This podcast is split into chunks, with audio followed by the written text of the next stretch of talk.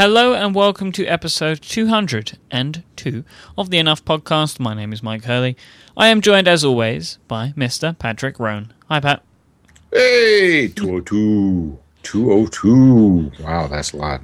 That's a lot of talking. Indeed.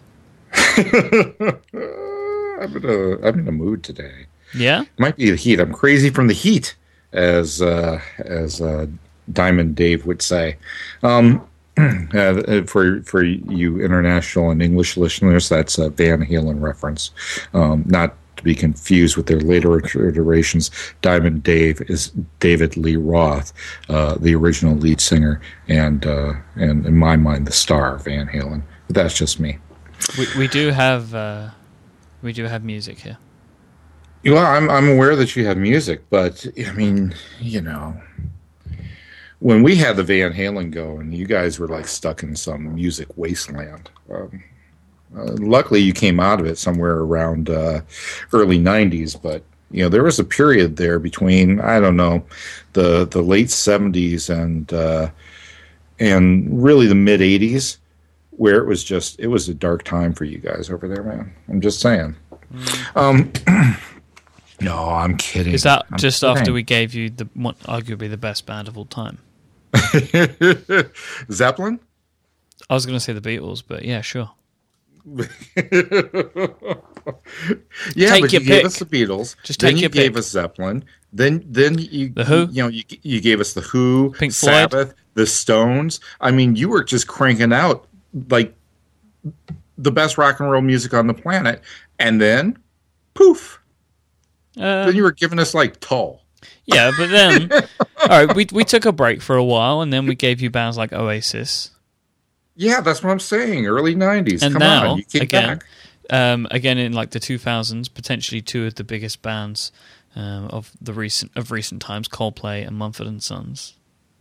Oh, how could you say that phrase without Radiohead being one of those two? I'm not a big Radiohead fan, but yes, sure.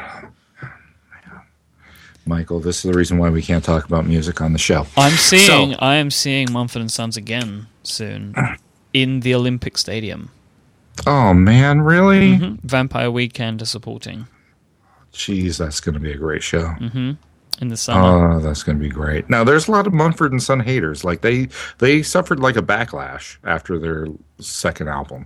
Because everyone's like, oh, it's just the same stuff. It's your same shtick. Like anyone could, like all their songs sound the same, and all this stuff. The thing is, like, oh, come on. People that say that, I mean, obviously they're never going to, but they need to see them perform the new stuff live because the new stuff live has an incredible energy to it, which the first album does not. And I loved the first album. Stuff live had an incredible energy about it. That's the thing. You have to see them live because they're an unbelievable live band. Yep.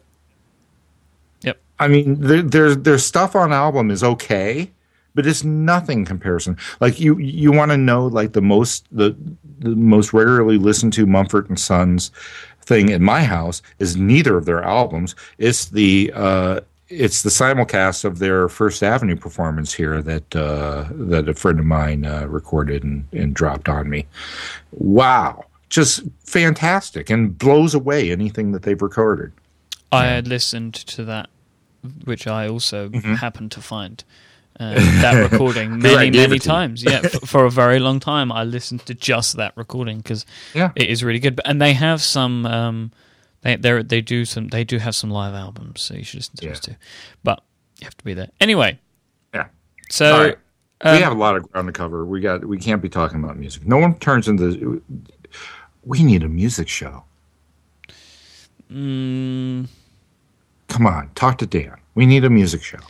I mean, I wouldn't be the man for that. I really enjoy music, but I don't consider myself an authority enough. And plus, music is one of those things, it's like religion and politics. You just shouldn't talk about it. Like, you know, on last week's episode of The Pen Addict, we had an AMA. Me and Brad did an AMA, which is incredible fun. And people asked our Desert Island Discs. And we both threw out a couple of bands, and all week, you know, me and him have been getting tweets about our music choices. By the way, there's a really great show that you guys have over there on one of your four radio stations, and it's a podcast too called Desert Island Discs. Yep. And it's excellent. I've listened to a few of these, and they're just wonderful. Is that where the term Desert Island Discs come from? I think it comes from this show. Does it not? Like, this show has been around for decades. Yeah. I think so. I think it probably does. I can't remember the name of it, but we should link to it. I can dig up the link. I've got it. If you don't have it. Okay. It's called Desert Island Discs. That's the name of the show. Yeah, okay, all right. So it'll be in the show notes. But the one with George Michael, surprisingly good. The one with Annie Lennox, wonderful. There was another one that just kind of blew me away. But I mean, they don't have just like musicians doing this either. They got like Stephen Fry and... you know. So a quick search on Russell Brand and such. Yeah, also, you know, lots of British folk really. A quick search on Wikipedia proves that the term actually did come from that show. It was first broadcast in 1942. No, get out of here. There you go. Holy cow, man. So that's what happens when you live in a country as old as mine. We have lots of history. All right, so you're going to talk to Dan and me and Dave Kalo. We're going to do a music show. It'd be just Van Halen all the time. That's what it will be. And the problem with this is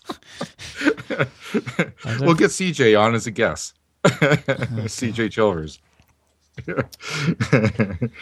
I feel like I want to cut out that topic there.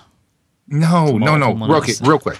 I can cover it in 3 minutes. Are you ready? Well, so, okay. Let me preface it then. So in September, I joined a new job, and a couple of days after joining the new job, spoke about how I had two monitors on my desk and how productive I felt with it, and I still do actually with the work that I do, which is I do a lot of copywriting. And dealing with multiple documents really is something that I do quite frequently, multiple spreadsheets that require copy and pasting between them. And having two monitors is a very useful thing for me. I don't have to flick backwards and forwards so often. So I think that having two monitors in my work environment is very, very useful. I don't really know if it would help me too much in my home environment. Like, I have two screens here. Actually, you know what? It does. I'm telling an actual lie right now because I forget that my Mac Mini with the GarageBand recording is the second monitor. Because I look at that quite frequently to check that everything is tickety-boo. And on my MacBook Pro, which is in front of me, I put all the show notes together and all that sort of stuff. So yeah, I use multiple monitors all the time now, and I find it to be much better in most instances. And what I ended up telling you at the time, and I'm going to repeat here, and it's how it ended up on our list of topics, was that there's actual research behind that.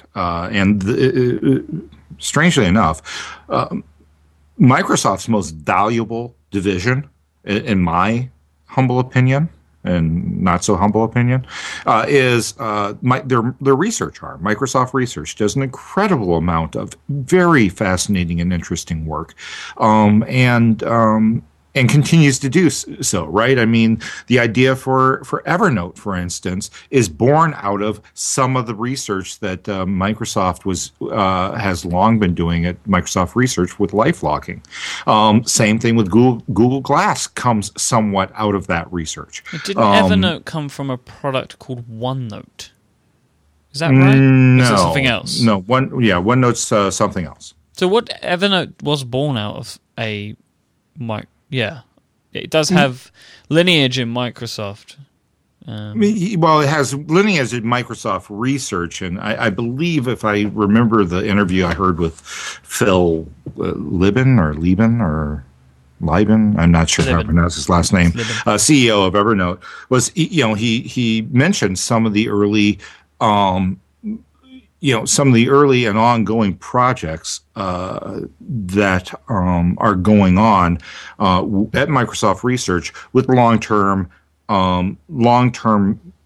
memory, digital memory storage.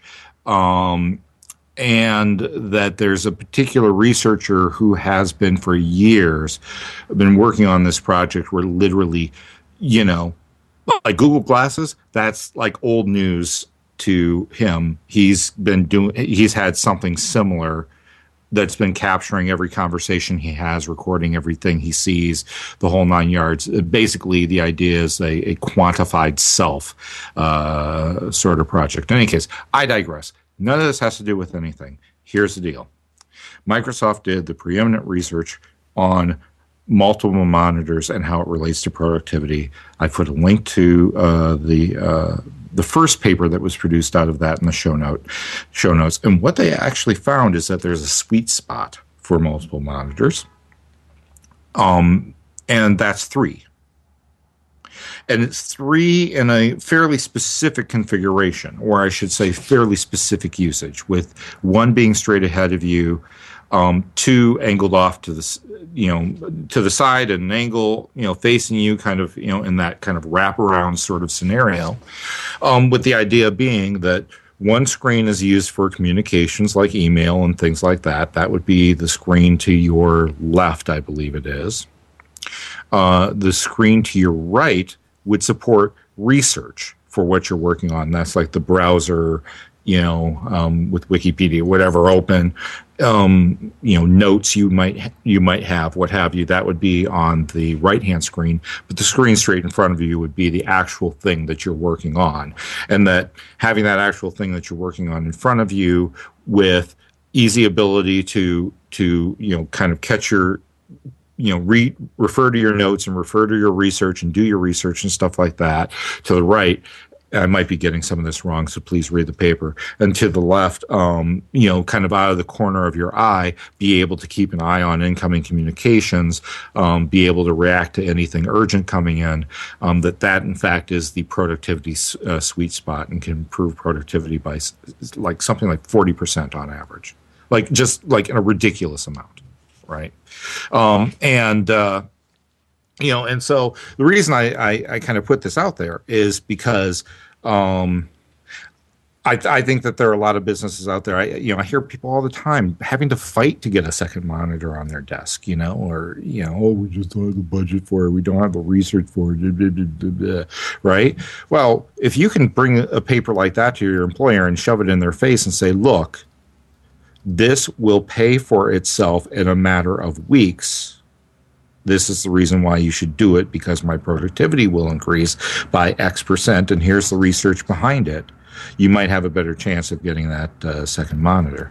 As a matter of fact, that's kind of what I did at my former employer, who was doing that same thing with the, you know, multiple monitors. You give one to one person, they're all going to want it. Great, they're all going to want it, and it's going to make them all more productive. We should do that, you know. And you can kind of get past that. Get past that fear and that argument. So there you go, Michael. That's how you get a third monitor on your desk. You show them that paper.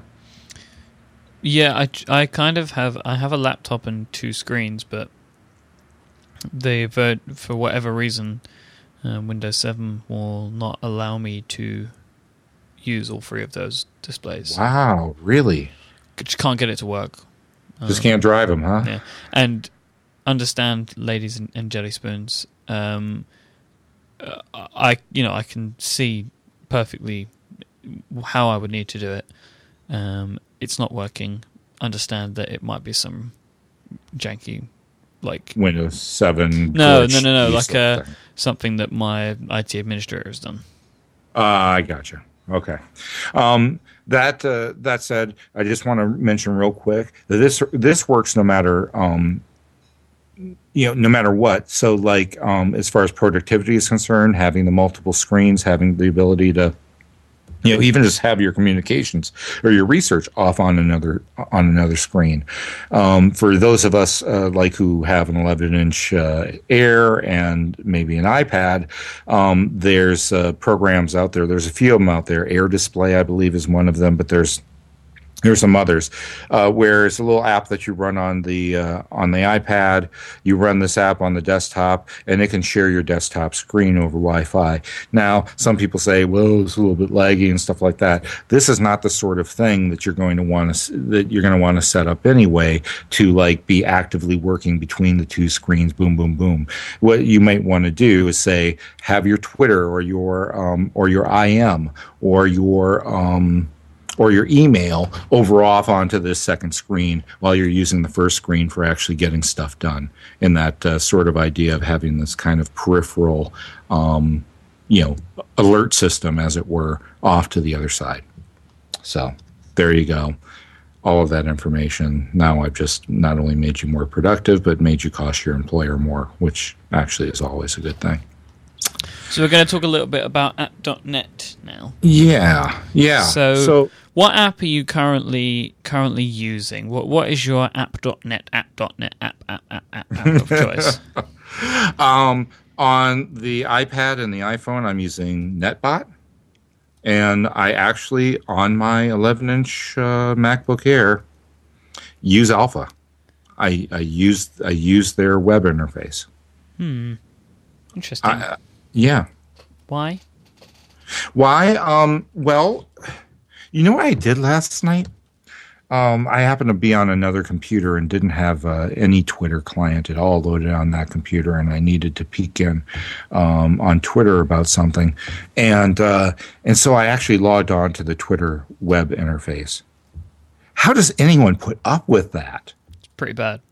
It is a jumbled, garbled mess, and every tweet is filled with like junk and like stuff that you don't need to know and promoted tweets. Oh, how do you put up with that? Oh my gosh. And then it tells me what other friends these tweets have been like or that they like or No. But Alpha's not like that. Alpha's nice and clean and very easy to use, and I've just grown accustomed to it on the desktop. I know that there are now Mac applications out there, Kiwi, I believe, being the more popular of them. Tried them. It's all right. Is it worth saying that Alpha is the name of the web client? Is that worth saying? I guess maybe some people. Yeah, I think that's kind of what at least that's the parlance I've seen it referred to by I don't know, other geeks who I always presume are smarter than me. So that's what you use. I like it. So go on. You were just going to say? No, something. I was going to say. What about you? I use an app called Robin. It's on Android. Oh, that's right. You're on Android. Mm-hmm. Yeah, I keep forgetting that. I really like Robin. It's in active development. Like they're adding to it all the time. As a lot of Android apps are. I mean, people tend to push them out sooner. That's not a indictment on the app. It's a great app, but it's always changing. I really love the UI. They need to refine their stream marker support, which I've spoke to those guys, and that's something that they're looking at. But it has one of the nicest UI elements I have seen in any application. And I've tried to take a video of this a couple of times and have failed. So you know how a bunch of apps, they have like previews of images. Like so, for example, like you're scrolling through and it'll be like, like post, and then there'll be like there'll be a post that has an image attached, and there's like a blank space underneath where you can kind of see some of the image. It like preloads. Yeah, does that make sense? For iOS. Felix does do that. But what Robin does is, as you are scrolling, it's like, imagine that slot where the image was an actual hole in the timeline, and the image was stuck behind it. So as you scroll down, interesting! You see the image in full. Oh, wow! So you like scroll past the image. It's very impressive. Oh, that's very, very impressive. Really interesting. It's and so then as you scroll past it and like you get all the way past it, it kind of then goes up with the with that tweet, like underneath that tweet, or it's difficult. It doesn't disappear. All it does is as you move down, you've just seen the whole image. Like it's tough. It's tough to explain. I need to see this. And they don't have like some sort of like preview video with some hipster and some indie rock plan to show off this feature. Because if not, they're doing it wrong. Apparently, that's what you have to do when you have any app. Well, if they're on the iPhone, it's not so much the case on Android. You mean on Android, they actually care about, I don't know, getting stuff done and not showing you pretty pictures of what you could possibly get done? I try my best to stay out of all discussions in regards to Android because I have a show where I talk about that stuff and I don't want to be that guy. What I'm going to do, I'm doing it right now. I'm going to attempt to take a video, which I will put in the show notes. I would love to see this. It sounds fascinating, and just by your description, I understand why it's hard to describe. So I'm going to try and take a video now, as we speak, so people that watch this can know that this video is being taken right now. So you'll have to excuse the way that it looks. No problem. Oh no! I took a photo. So here's the deal. I tried a couple of other. I have a couple of apps. Sorry, can I mention? Oh yeah. I'm sorry. Go ahead. Okay. So when I am using the iPhone, I use Riposte, which is a very pretty app. Yeah, the kids like that one. And I use Kiwi on the Mac. Yeah. That's the other popular one. I tried Riposte and I tried Felix just recently, like yesterday, and they both were deleted off of my phone in probably under 3 minutes.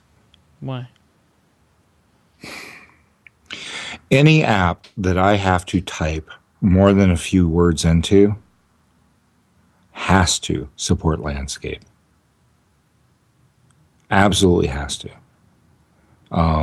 I'm, as I've stated before, and as people know, I'm a prolific iPhone typer, and the way that I am prolific and able to type, 1,000 words or so on my iPhone is in landscape, either side using my thumbs.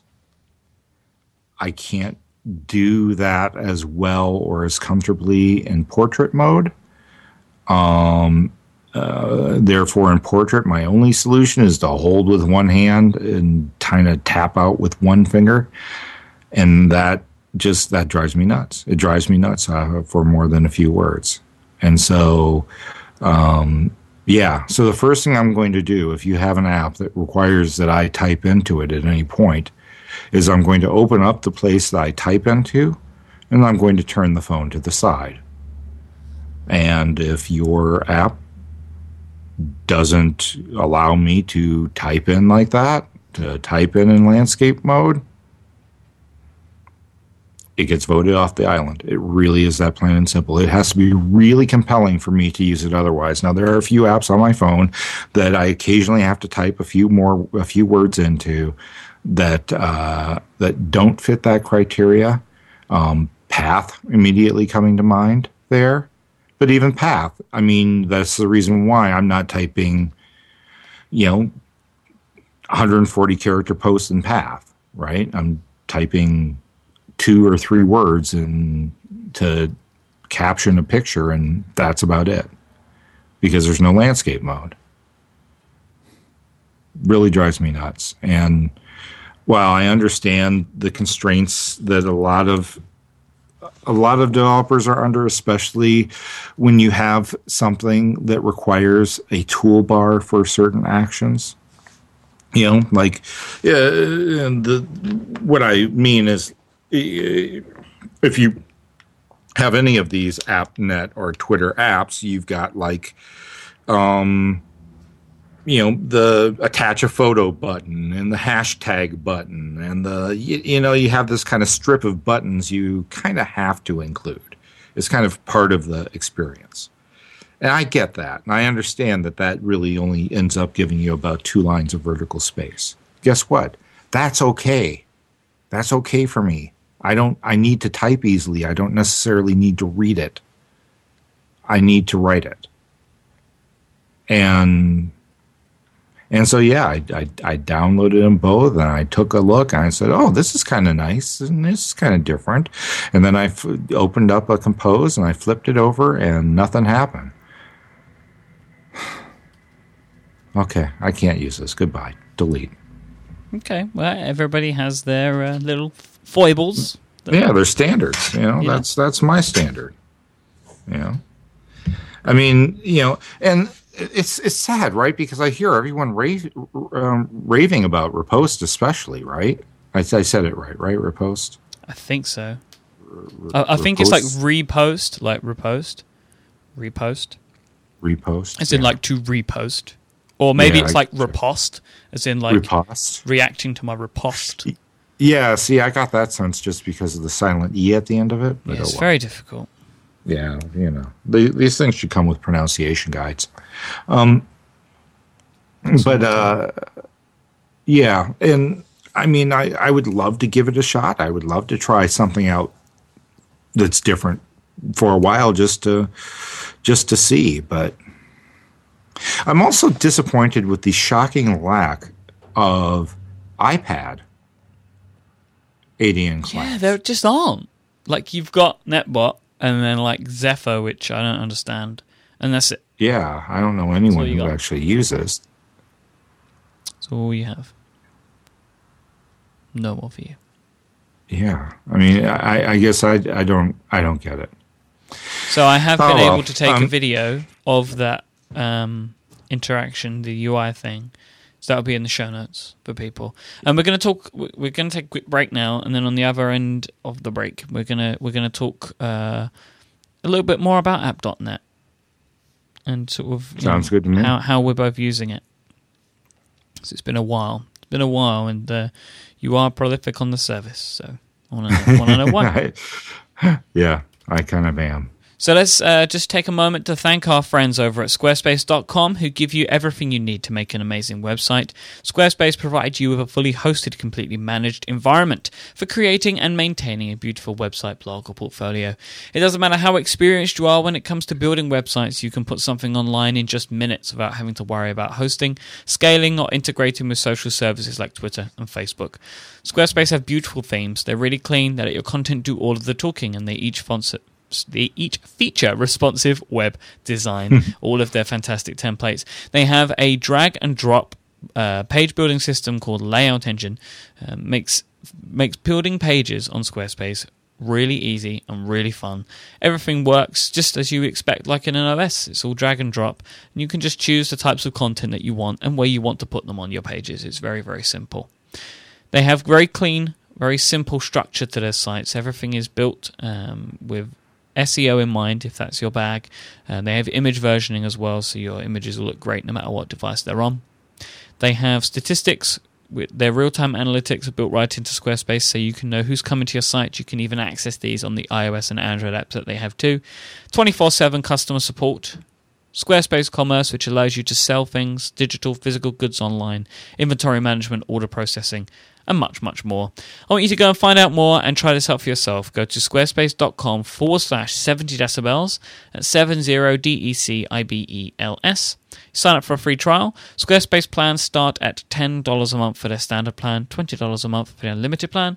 If you sign up for a year up front, you'll get 20% off this price, and you'll get 25% off if you sign up for 2 years up front. Don't forget to use the code 70decibels5, that's 70 decibels and the number 5. You will not only get an additional 10% off your first order, it will help support the show too. So go check out Squarespace, everything you need to make an amazing website. Been stumbling over my words a lot today. The news was difficult. Yeah, I'll have to take a listen. Sorry to hear that. It's okay. I mean, every day I do it now, and most days is absolutely fine. But today was just a bit stumbly. I'll blame the writing of the stories I was reading. It's all right. So yeah, App.net. Let me ask you. You moved over to ADN very, very early on, and you actually left Twitter. You don't really seem very active on Twitter. I'm not. So what's the deal? Because I'm really active over on ADN, and that's where I choose to be more active. Matt Gimmel had a very interesting piece a while back. Maybe it wasn't a while back. According to the URL structure, it was, on April 5th, 2013. And we'll link to it in the show notes. But I think it mirrors a lot of my own thoughts on it, which is, number one, I find the quality of conversations to be of a higher level. I think that is, or I should say, of a better quality. I think that is due in part to the people who are on the service and using the service, number one. Number two, the fact that they have paid for said privilege. And number three, that 256 characters allows you to be quite a bit more expressive. You're not necessarily thinking about, okay, how can I get away with saying as little as I possibly can, or feeling the constraint of having to kind of edit out a larger thought or spread it out over two posts. You can generally get it all done in one. Certainly I think that it's still very kind of lots of early adopterish sort of folks, and certainly a lot of the people that I was following on Twitter are now also on App.net, and a lot of people I was having regular conversations with on Twitter are now on App.net. And while they may not necessarily be there actively or regularly, I know that they'll at least every couple of days, like someone like yourself, logs in and sees what's gone on, and responds to things as needed. So then that's good enough for me. But yeah, I really enjoy it. I still kind of stand by my feelings about Twitter. While I, have come back kind of half-heartedly, I still see it as more of a promotional tool, and less of a conversation tool. At least it's not the place that I prefer to have the sorts of conversations that I reserve for App.net, if that makes sense. It makes perfect sense. My thoughts on App.net have kind of remained the same as they have for a while, and in, when was this? February, they were actually, my exact thoughts were summed up in a post on the App.net blog. They pulled a couple of posts that I'd put onto the service, along with some quotes from an episode of Bionic, in which I explained that I don't go on app.net and share my comments throughout the day, like my silly little jokes about Daft Punk songs and just little things like that. What I use app.net for mainly, I do some promotional stuff on there, like when we were selling the t-shirts, I put them on app.net. I do that primarily because there are some folks that wouldn't see them otherwise, and I feel it's unfair. And I've had people say to me, oh, you forgot to tell us about it, and I don't want to do that because that's not cool. But I don't cross-post. I always write two separate posts because I don't believe in cross-posting. Me too. And... but the main thing that I use it for is feedback on stuff, because the 256 character limit gives people a lot more space, and I think that allows people to open up a bit more and be more thoughtful. And I find if I want to get some feedback on something, and this is when I was brainstorming a new show idea, And also that was one of them. And the other was I was getting some feedback from people about how they feel about pre-recorded and live read ads. And I just wanted to get... I didn't actually post either of these things to Twitter, I don't think. They were just on App.net because I needed the space. And also, I figured I was going to be getting a lot more... a lot greater responses, in all honesty, than what I would get elsewhere because of that. And I was right, I feel. And that's what I tend to use the service for. I believe, for me, that it is a very valuable tool in getting feedback from people. And you know, getting...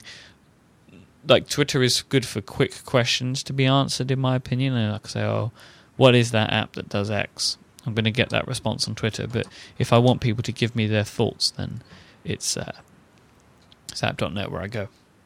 And I check in every day.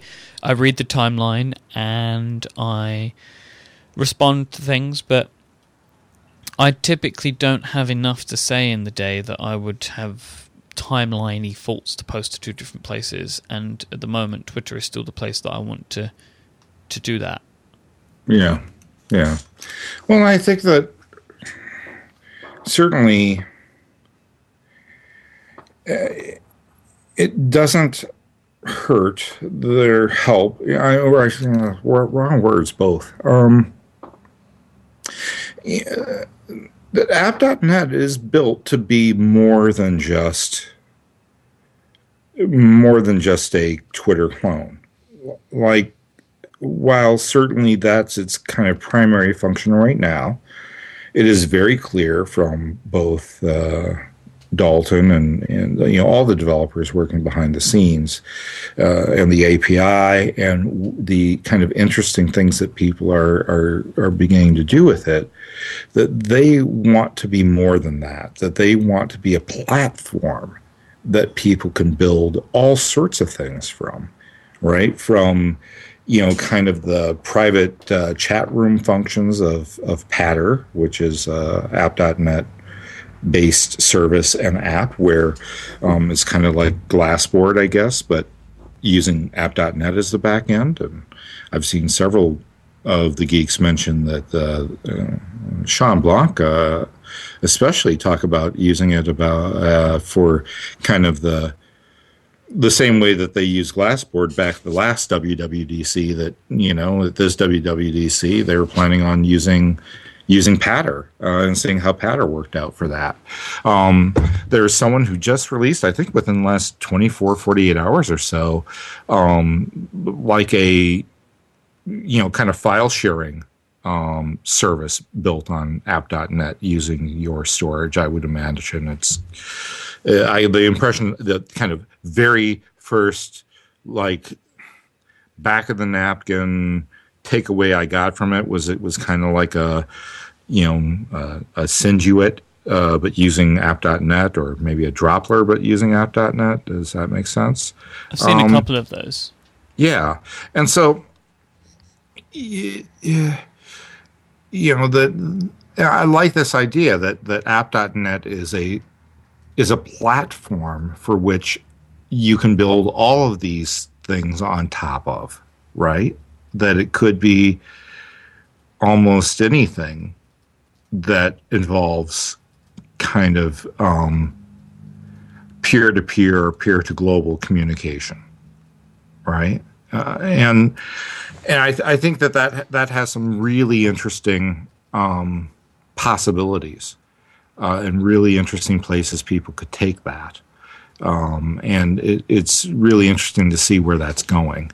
And I also think, to their credit, it doesn't limit them into this box of, oh, it's just a Twitter clone for people who are rich or something, you know, whereas rich is defined as, you know, $3 a month or something, you know? Yeah. You know, and, you know, I think... Yeah, I think they've done a pretty good job of shaking off that coat that everyone was trying to hang on them, as it were. Mm-hmm. So yeah, I'm really enjoying it. I'm still very active there. I continue to be active there. It's been phenomenally successful for me, and I feel like I've made a lot of new friends that I otherwise wouldn't have made necessarily on Twitter, and that I've gotten to know people quite a bit better than I had gotten to know them on Twitter. You know, and part of that is just following less people. Part of that, but a big part of that is just people have more room to communicate and say what they want to say. So yeah, come join the party. See, this is the point at which we should have like some invitation code to give out or something. Why didn't we talk to them beforehand? We should have. Yeah, you're right. We should have done that. I'll see what we can do for next week. How about that? Yeah, if you just PM Ben, and yeah, he'll hook us up. I know who to talk to. You know, I. But actually, it should come from you, being that you're the boss. You know that I was the first person to do that. Yeah. And yeah. It went horribly wrong for everyone. It was terrible. It was just terrible. Because they gave the code thing to me like the day after. So when I posted that, you know, you can sign up for a couple of 100 free accounts or whatever. I posted it in the show notes, but then somebody pulled it out of the show notes and tweeted it. So then the link was showing up in Twitter searches that people were doing, and I was getting the worst accounts following me, and then like people signing up for multiple accounts. It was pretty terrible. But well, and I think they've ironed out the process quite a bit, and I know I gave some out recently on one of my sites. I can't even remember which. Or something. I don't know. In any case, I gave some out. I'm sure that they would give us more. And we should probably line that up for next week. We'll see what we can do. Yeah, sounds good. All right, brother. Well, we should wrap this one up, eh? I think so. So on app.net, Patrick is Patrick Rohn, PatrickRhone. Same on Twitter. I am iMyke, IMYKE. Same on Twitter. Same on Twitter. And we'll be back next week for episode 203. We will. And with that, we'll chat later. We will. Cheers.